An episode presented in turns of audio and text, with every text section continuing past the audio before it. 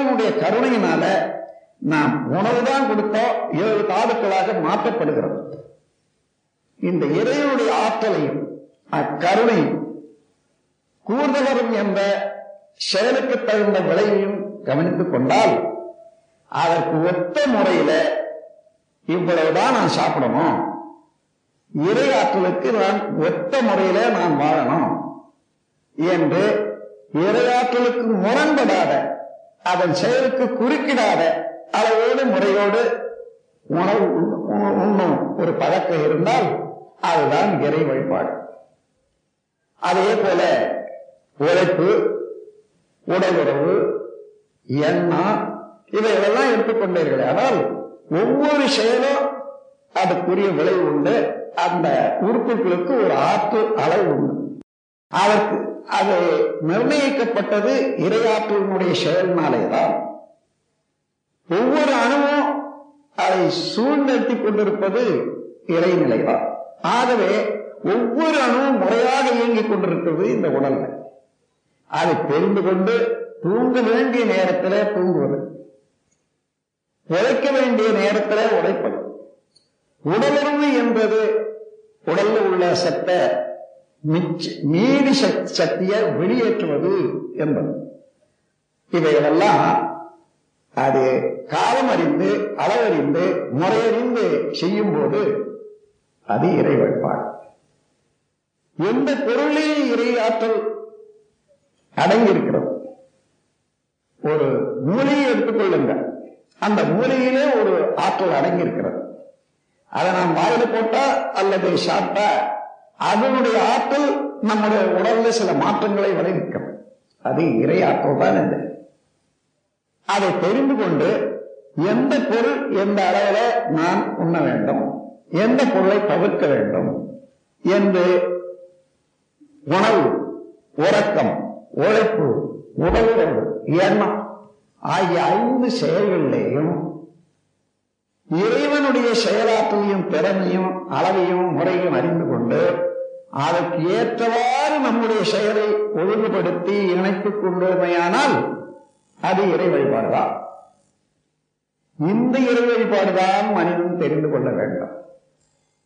இறைவனுக்கு ஏதோ கொடுக்க வேண்டும் என்ற எண்ணத்துல ஆசை மீறி இவனுக்கு இருக்கக்கூடிய எல்லா தேவையும் அவனுக்கு இருக்கிற மாதிரியா நினைக்கிறானே. அது ஒரு குறுகிய எண்ணம் தான் என்ன போலதான் இறைவன் இருப்பான் என்ற அளவுல மனிதன் குறுகி நிற்கிறான்.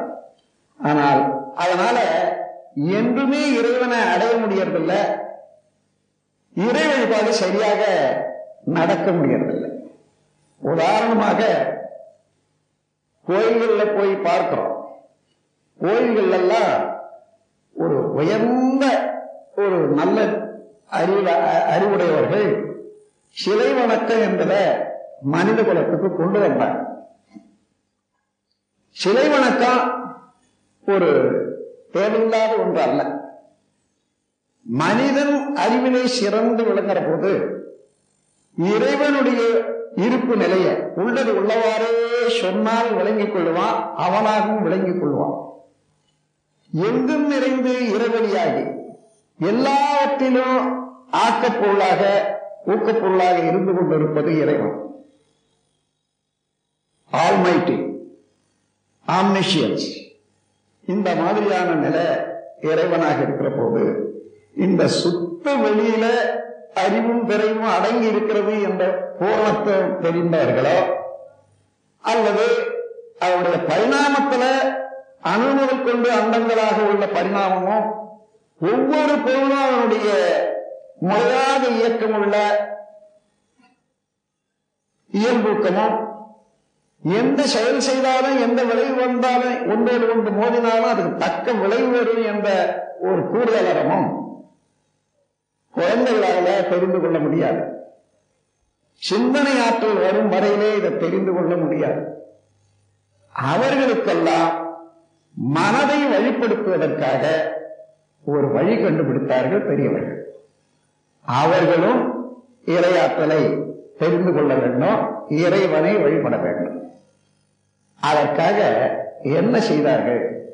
மனித மனம் எதையோ பார்க்கிறது ஒவ்வொரு காட்சியும் ஒவ்வொரு செயலும் பதிவாகி விடுகிறது. அந்த பதிவுகளுக்கு ஏற்ப அவன் வந்து அறிவாட்சி தரத்துல குணத்துல அவன் பிரகாசிக்கிறான்.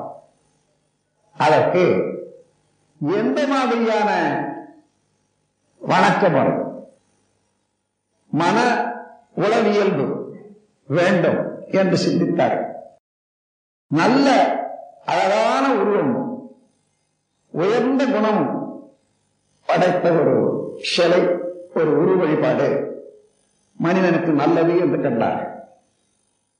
அப்படி கண்டபோது மனிதனுக்கு என்ன என்ன தேவை? மொத்த தேவையே உருவமைப்பு குணம் அறிவின் உயர்வு கீர்த்தி உடல் வலிவு சுகம் செல்வம். ஆக ஏழு சம்பத்துக்கள் தான் மனிதனுக்கு தேவை. இந்த ஏழு சம்பத்துக்கள்ல தான் ஒருத்தருக்கு ஒருத்தர் வித்தியாசப்படுறாங்க. அதுல எந்த எந்த சம்பத்து ஒருவனுக்கு குறைவாக இருக்கிறதோ அதை நிறைவு செய்து கொள்ளவும் அப்படியே உள்ள சம்பத்தை போற்றி காத்து வரவும் இந்த ஏழு சம்பத்துக்களை நாடி உளவியல் முறையில உள்ளத்தை மேம்படுத்த முயன்றவர்கள் அதற்கு தக்கவாறு ஒரு அழகிய உருவத்தையும் அதற்கு குணங்களையும் கற்பித்து இம்மாதிரி ஒருத்தர் வழிபட்டார். அவனுக்கு என்ன என்ன நன்மைகள் ஏற்பட்டது என்று கதைகள் கற்பனை கதைகளையும் எழுதி வச்சாங்க. அதனால என்ன?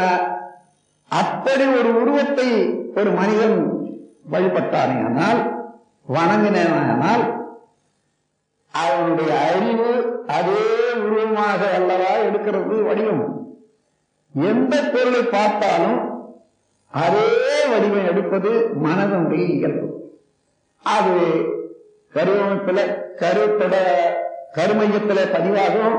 கண்ட பதிவாகும் உடல்ல உள்ள செல்களுக்கெல்லாம் பதிவாகும் திருப்பி திருப்பி அதுவே அறிவாட்சி தரமாகவும் அமையும். அதனால ஒரு நல்ல உருவம் நல்ல குணம் நல்ல நடத்தை நல்ல ஆற்றல் உள்ளதாக ஒரு சிலையை எடுத்து வைத்துக் கொண்டு என்ன சொல்றாங்க என்னுடைய அறிவை நான் அதோட செலுத்துகிறேன். என்னுடைய அறிவை விரித்து அதுவாக மாறுகிறேன் என்று சொல்லி வணக்கம் செய்கிறான். அது முடிந்த பிறகு என்ன? யதாஸ்தானம் பிரதிஷ்டையாமி. என்னுடைய அறிவை முன்னே இருந்த இடத்திலேயே நான் உள்ளமர்த்திக் கொள்ளுகிறேன். என்னுடைய அறிவை விரித்து இந்த வடிவத்தா வடிவமாக வணங்கினேன். அந்த வேலை முடிஞ்சது. இப்ப மீண்டும் என்னுடைய அறிவை உள்ளே அமர்த்திக் கொள்ளுகிறேன். இதுதான் சிலை வணக்கம். முற்காலத்துல சிலை வணக்கம் எல்லாம் கற்சிலைகள் நீண்ட காலம் பொறுத்து வந்தது கற்சிலைகள். அதற்கு முன்னதாக களிமண்